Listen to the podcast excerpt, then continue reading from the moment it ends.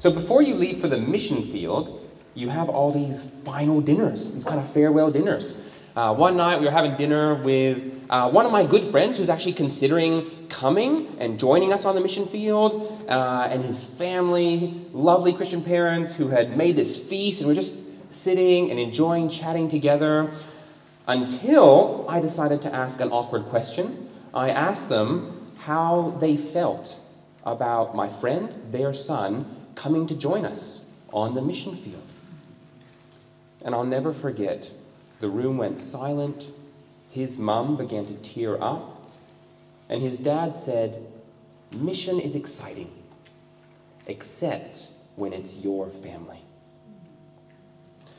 And I couldn't sleep that night. I felt this awful weight of responsibility. What if my friend left his high paying job and he came to join us and then things went poorly?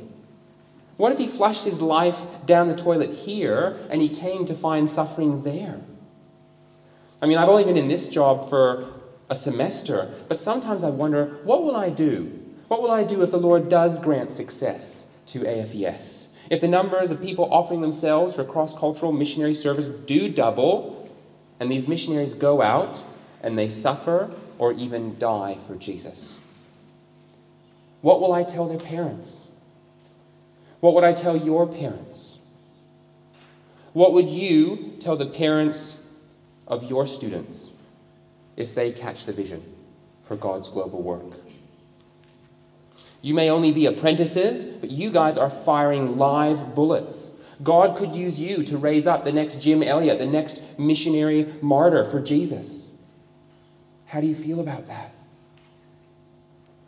Having heard God's heart beating for mission, having seen his mind scheming for mission, we turn now to consider God's hands suffering for mission. As we compare our hands with his hands, our actions with his actions, as we come to the end of a conference on mission, how do you decide what to do about it? Because when it comes to making decisions, whether it's the big decisions that set the course of our lives or the million little decisions that fill up each footstep, when it comes to making mission decisions, I wonder whether we in the modern Western world are at a significant disadvantage. I mean, we have tools that Paul and Timothy could never have imagined, right? Can you imagine trying to explain the internet to Paul? Zoom to a first century tent maker. I still remember trying to explain Google to my nana. Like, you just type in what you want to know. What is Auntie Mavis doing right now? hey, Timothy, we've got these contraptions that can fly you from Ephesus to Rome in under two hours. Just go visit Paul. We've got airplanes, cars, phones, podcasts, PayPal, videos, vaccinations, healthy food, fast food, central heating, long life expectancies, and global wealth unprecedented. Wow, having explained all of that to Paul and Timothy, what do you think they would say? Do you think they would envy us? Would they be a little bit jelly? I mean, think of all the mission possibilities. Or do you think they might ask us then why, if we have such technological power, so much wealth in both worldly and spiritual terms, why are there so many Christians with so few resources? Or do you think they would turn to us and say, Oh, now we understand. Now we understand why making mission decisions is so hard for you. Because our Aussie culture, with all of its technological control, able to arrange the world so that we experience as little of its hardship as possible, our culture has become a culture that makes its decisions based on avoiding pain and pursuing pleasure. Now, obviously, it's not a new idea. Jeremy Bentham, uh, here we go.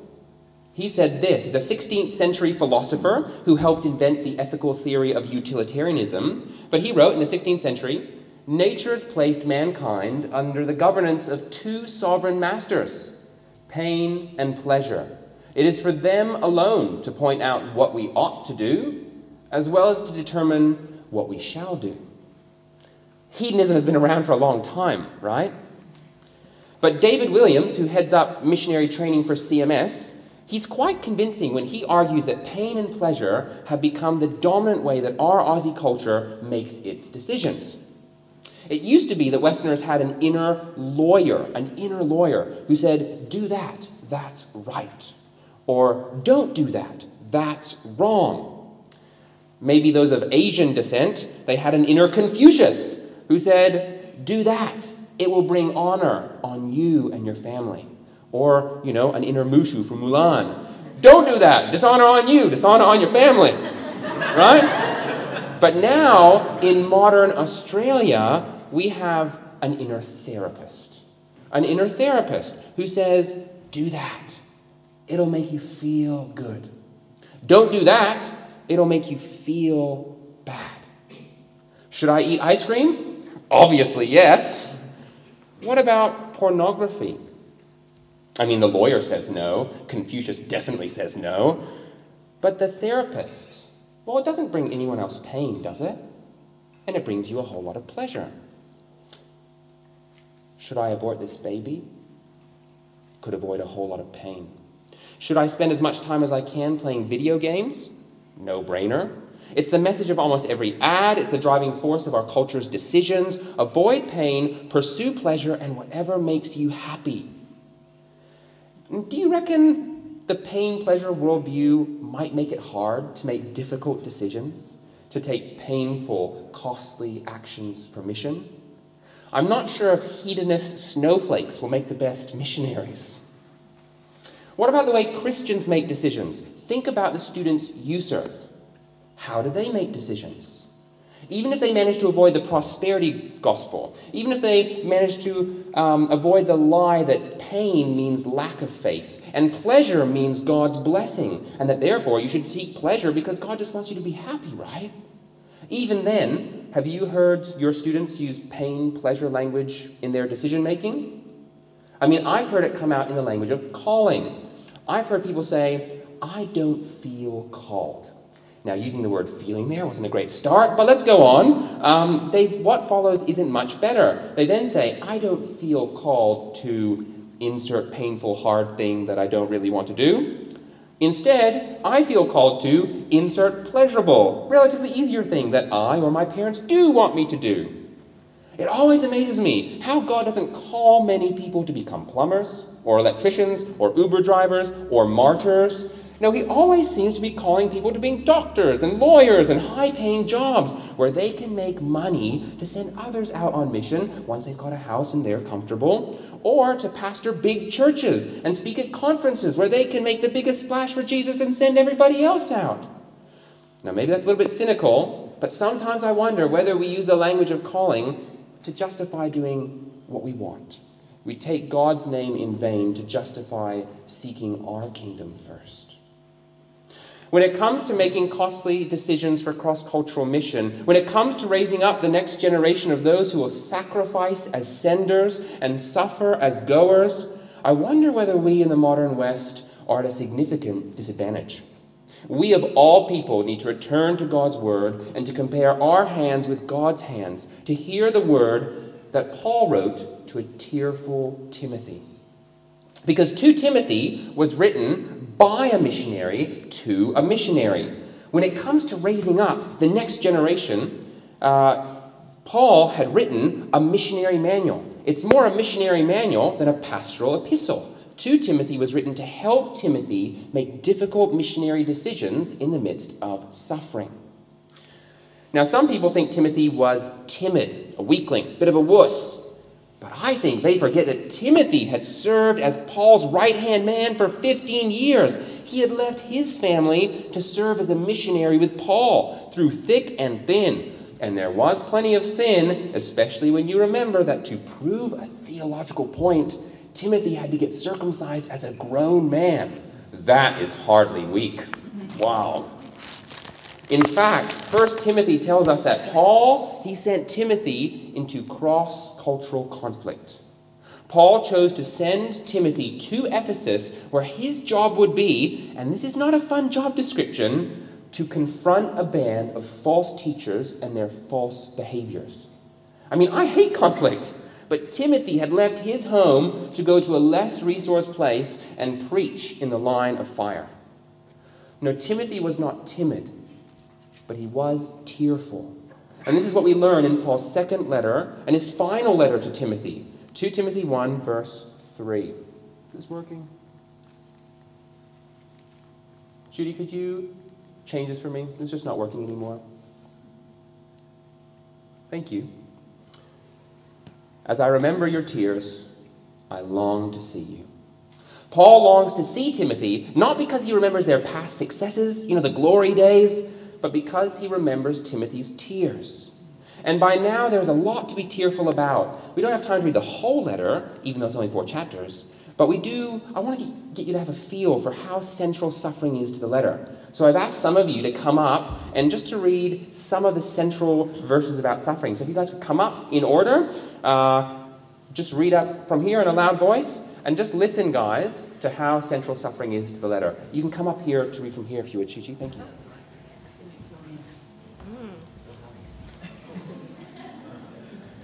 As I remember your tears, I long to see you. God gave us a spirit not of fear, but of power and love and self control. Therefore, do not be ashamed of the testimony about our Lord, nor of me, his prisoner, but share in suffering for the gospel by the power of God. I was appointed a preacher, an apostle, and teacher, which is why I suffer as I do. But I am not ashamed, for I know whom I have believed, and I am convinced that he is able to guard until that day what has been entrusted to me. You are aware that all who are, who are in Asia turned away from me, among whom are Phygelus and Hermogenes. May the Lord grant mercy to the household of Onesiphorus, for he often refreshed me and was not ashamed of my chains. You then, my child, be strengthened by the grace that is in Christ Jesus. Share in suffering as a good soldier of Christ Jesus. Uh, but understand this that in the last days there will come times of difficulty.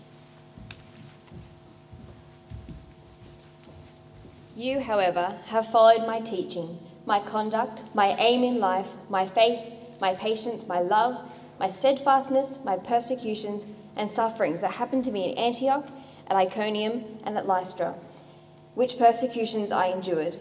Yet from them all the Lord rescued me. Indeed, all who desire to live a godly life in Christ Jesus will be persecuted.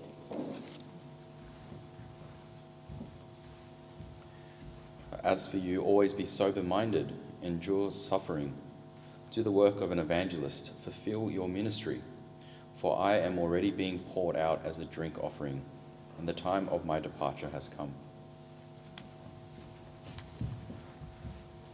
Demas, in love with the present world, has deserted me and gone to Thessalonica. Luke alone is with me. When you come, bring the cloak that I left. Alexander the coppersmith did me great harm.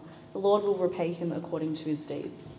Beware of him yourself, for he strongly opposed our message.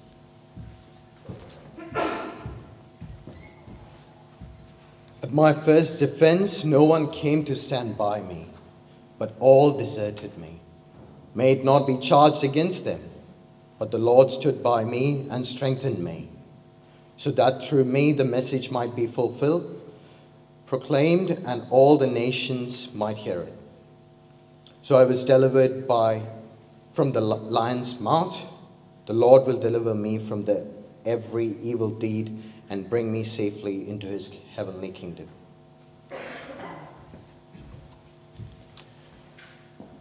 Four short chapters and a whole lot of suffering. On the one hand, Paul, Timothy's trainer and father in the faith, has been thrown into prison for speaking about Jesus. Many of Timothy's co workers were so afraid about suffering that they had given up.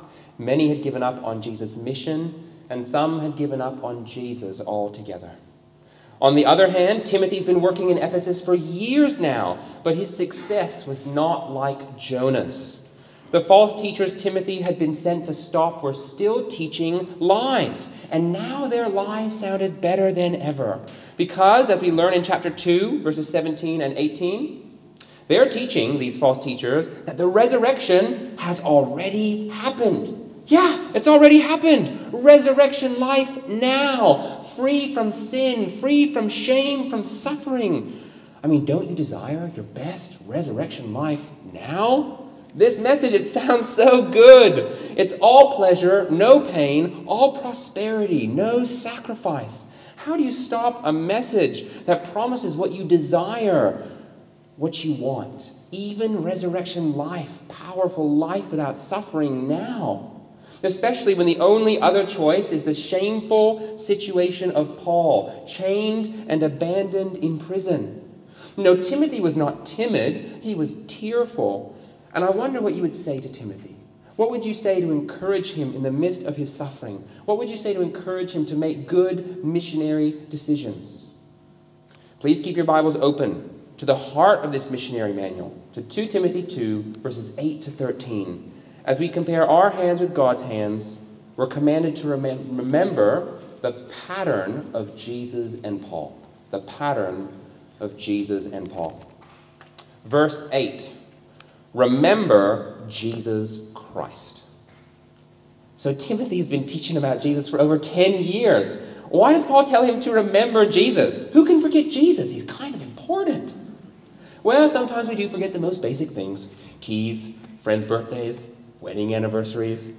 But this command isn't just about not forgetting, it's about remembering, keeping Jesus front and center when our culture's way of thinking would push him out of the focus. Paul commands Timothy, he commands us to remember two things about Jesus the path of Jesus and the purpose of Jesus. First, the path of Jesus from suffering to glory. The path of Jesus and Paul moves from suffering to glory, cross before crown. And I think this explains some of the puzzling details of the passage. For example, throughout 2 Timothy, Paul has already said Christ Jesus seven times. So why switch it up here to his first and only use of Jesus Christ? Christ Jesus seven times, then Jesus Christ. And then the second puzzling detail Paul says that Jesus Christ was raised from the dead, descended from David. Why did Paul write that Jesus was raised from the dead and then tell us about his birth in the line of David? I'd expect birth before resurrection, like in Paul's letter to the Romans. But here, he puts resurrection before birth. Why? Well, I think Paul is using these details to slow us down and focus us in on the shocking origins of Jesus. Because first, Jesus suffered. Before he was Christ Jesus, King Jesus, because remember, Christ is not a surname but a royal title. Before he was Christ Jesus, he was Jesus Christ. Paul focuses our attention not on the fact that Jesus was raised to life, but that he was raised from the dead from the lifeless, powerless, hopeless dead. Jesus was one of them. Paul focuses our attention not on the fact that Jesus was raised to David's throne, but that he was descended from David. When I asked one of the new believers that I was reading the Bible with in Buddhist Asia what he knew about David, he'd been reading the Psalms for the first time. And he said, I think David suffered a lot.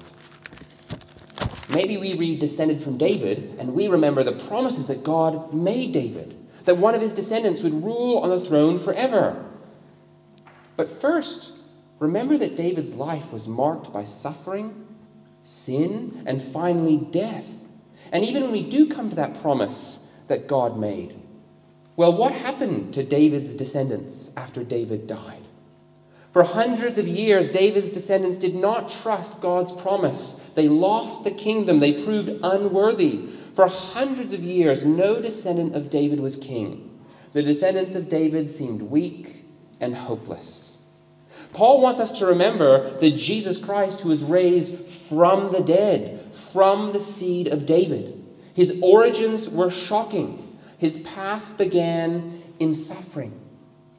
Did you know that the Apostles' and Nicene creeds, they use only one word to describe the life of Jesus. The life of Jesus, with his many wise teachings, exorcisms, miracles. One word suffered. he suffered. Christianity is the only major religion to have as its central focus the shame and suffering of its God. The hands of our God are forever pierced. And just as Jesus suffered, so did Paul. I mean, you heard it already in this letter alone. Paul has been persecuted in three different cities, abandoned by his friends, put in prison, put on trial, hasn't got a cloak to warm him when the winter hits. He's facing the prospect of death. This letter doesn't even mention that he was shipwrecked, stoned, sick, sleepless, poor, attacked by people and poisonous serpents on the way. But here, Paul doesn't focus on the variety of his sufferings, but their intensity. Do you see it there? Paul is suffering to the point of being bound with chains like a criminal. And the word for criminal here is a word found in the Bible in only one other place, where it describes the two criminals who were crucified on either side of Jesus. In verse 8, Jesus is numbered with the dead. Here, Paul is only one step behind on that path, numbered with the criminals condemned to die. I think the obvious question is why? Like, why would Paul make decisions to suffer so much and so intensely?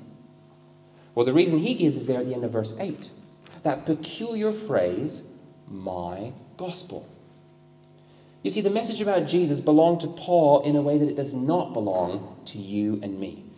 Paul was particularly entrusted with the gospel because he saw Jesus. He saw him raised from the dead, and he was chosen as an apostle. And whenever we're tempted to doubt whether Christianity is true or not, how else can we explain the sufferings of the apostles, the sufferings of Paul, if he did not see the resurrected Jesus? Who would suffer this many sufferings over such a long time and then die for something he knew to be false? No.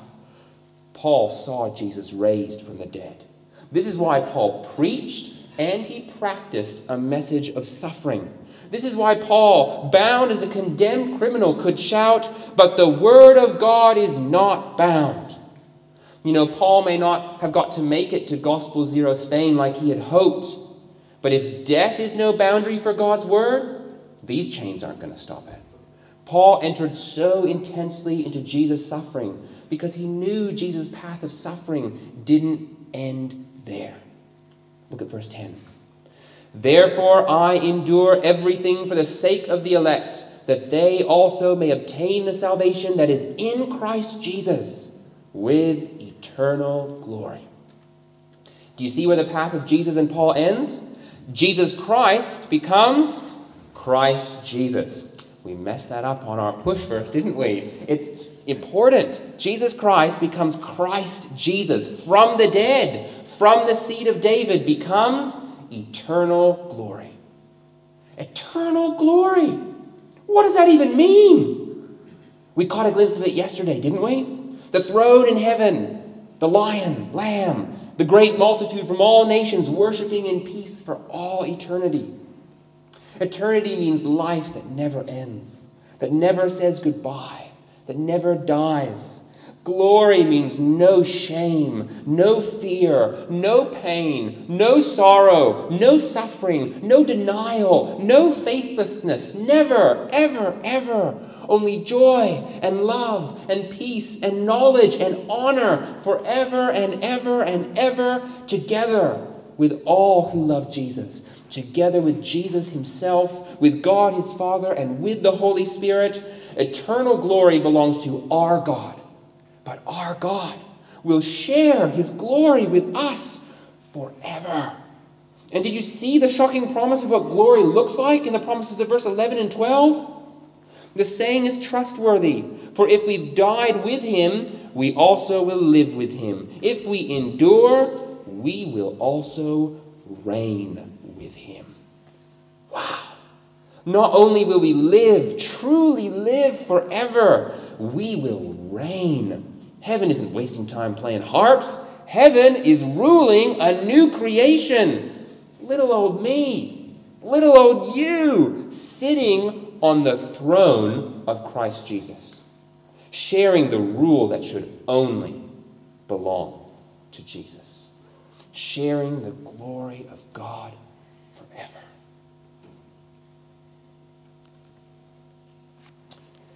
Karen Watson was an American missionary whose heart broke for the suffering of the Iraqi people.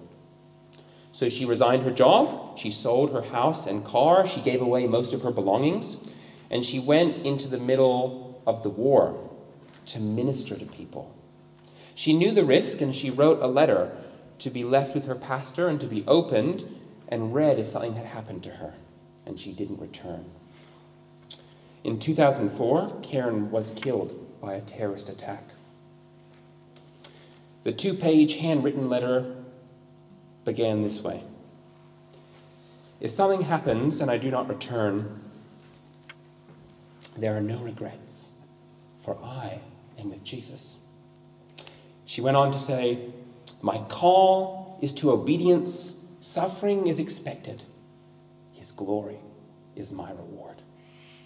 Karen repeated and underlined twice His glory is my reward. Brothers and sisters, whenever we are tempted to fear pain and pursue pleasure in this life, whenever we are sad and suffering, remember Jesus Christ. His glory is our reward.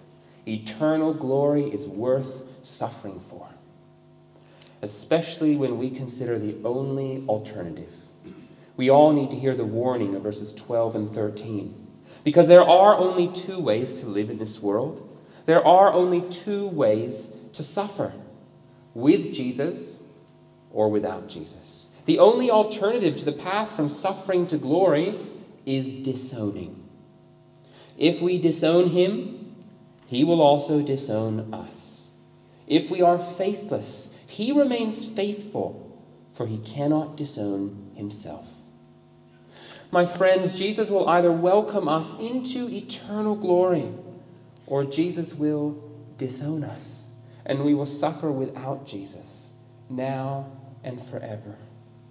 My friends, do not take this other path. Do not turn back from suffering with Jesus on this path from suffering to glory. Do not lose eternal glory. Do not be disowned by Jesus. Resurrection life now, your best life now, trying to minimize pain and maximize pleasure, however desirable that sounds, it ends only in suffering without Jesus, now and forever. No, come and suffer with the God whose hands are pierced forever. Come and make costly decisions for mission on the same path as Jesus and Paul. Come endure on the path from suffering to glory. Keep enduring on the path from suffering to glory.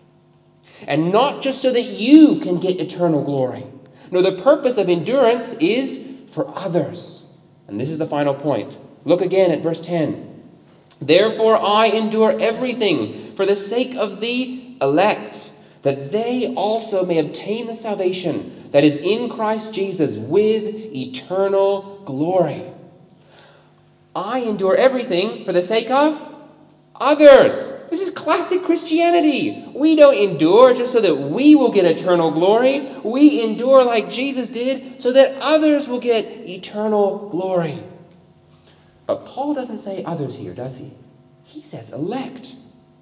Why? I think it's because Paul sees his suffering from God's perspective. I mean, if he looked from his own perspective, chained in prison, all the things he endures would seem lonely and futile, good for nothing, good for nobody. But when he looks from God's perspective, when he remembers the unchained word of God, he sees the success of his sufferings. You know, the doctrines Calvin taught election, definite atonement, perseverance of the saints these doctrines were not taught for armchair philosophers. They were taught, they were written for suffering missionaries.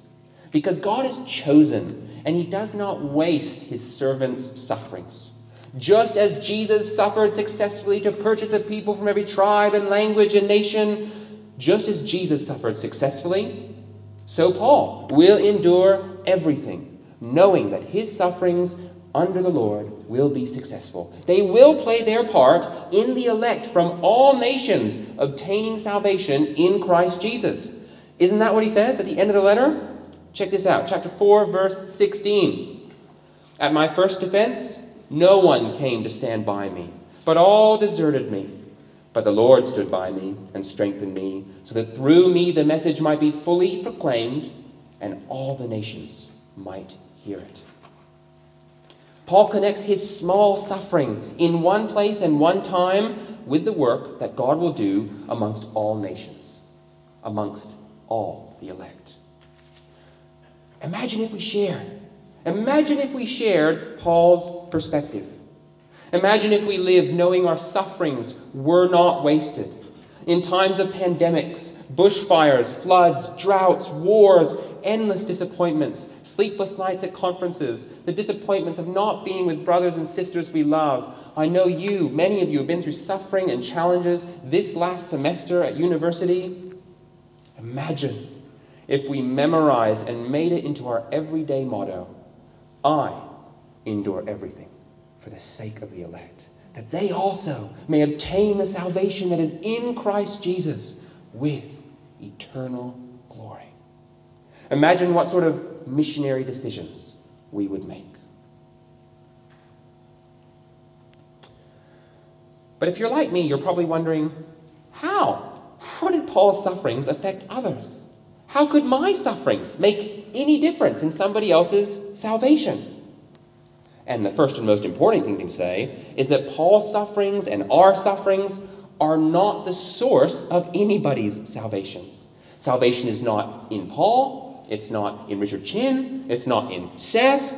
No, salvation is in Christ Jesus. Our sufferings serve the gospel, but they are not the gospel. And the second thing to say about this question of how is that Paul doesn't say. A bit annoying, I know. But uh, he doesn't explain here how his sufferings serve salvation. He just says that they do. If we had the time, I would have loved to show you four ways I think the Bible teaches that our suffering connects with the salvation of others. But here, Paul isn't worried about explaining how his sufferings can be used. His point is that they will be used for the sake of the elect and for their eternal glory. The wonderful truth, brothers and sisters, is that if you suffer with Jesus, then your sufferings will be used for others. If you suffer with Jesus and Paul on the path from suffering to glory, your sufferings will not be meaningless or lonely or good for nothing. No, if you suffer with Christ, then your sufferings, no matter how small, insignificant, or lonely, as long as they fit into that everything that Paul says he endures, your sufferings will be used for the eternally glorious salvation of others. Brothers and sisters, are you willing to suffer if it means salvation for others? Are you willing to endure anything and everything if it means eternal glory for the elect? Over the last 70 years, millions of people have become Christians in southern Ethiopia. It's an incredible story, uh, which one writer described it this way The story of the evangelization of Ethiopia is a story of men and women who left their fields, the familiarity of their culture, the security of their families, and who, with Bible and water bottle in hand and confidence in their Savior, took the message of Christ Jesus over the mountain ranges, beyond the rivers, to those who never heard of him it's about their conviction that people without Christ are truly and eternally lost. It's about their dedication to the one who said, Go, I'll be with you. And they went. And today, through the sacrifices and sufferings of men and women like these, there are thousands of churches throughout the mountains of southern Ethiopia. And I want to share just one story with you of an Ethiopian woman named Amone. Amone followed the path of Jesus and Paul. Amone left her family to go with her husband to a place named Gopha. It's a place where my grandfather would get to go as a missionary. It's a place where people had never had the chance up until then to hear about Jesus. And when Amone arrived in Gopha, she suffered. She was mocked, sometimes excluded. She grew sick and weak. And after a few years, Amone died. And I want you to hear a letter, it's a translated letter, of course, written by someone from Gopha to Amone's mother.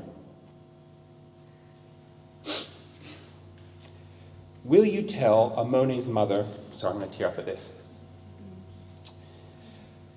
Will you tell Amone's mother not to feel sorry because she allowed Amone to go to Gopha with her evangelist husband?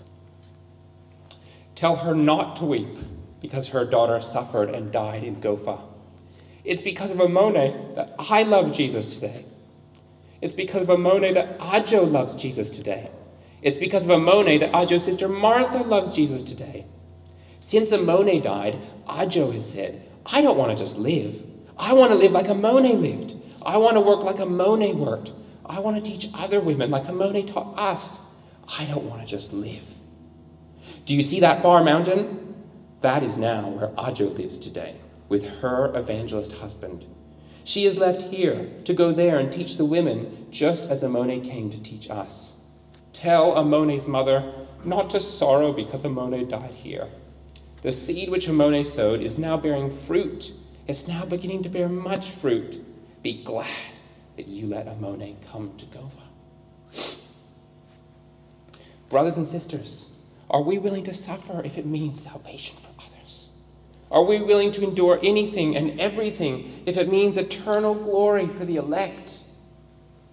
Are you willing to wake early and pray? Are you willing to fast to add a full bodied exclamation to your prayers for the less reached and the less resourced?